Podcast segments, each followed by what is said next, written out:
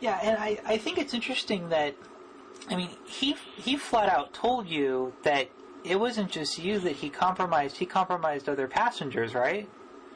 Yes.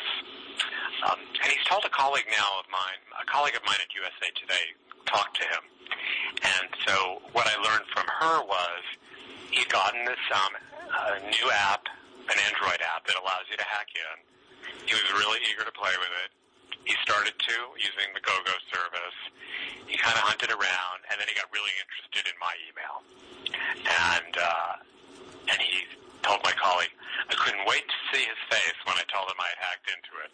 Well, I wish I had a photograph because my face would have been on the floor. Man. I'm sorry. Yeah, so, somebody at USA Today actually interviewed him. Yeah, yeah. Uh, do you? Who? Which colleague interviewed him? Do you know?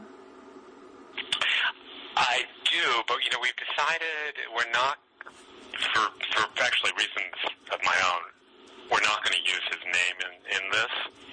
I can tell you a little bit more about him, but um, Sure.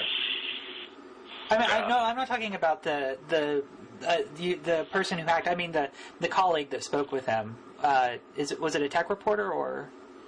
yeah, it was a tech reporter. It was Elizabeth Weise, Okay.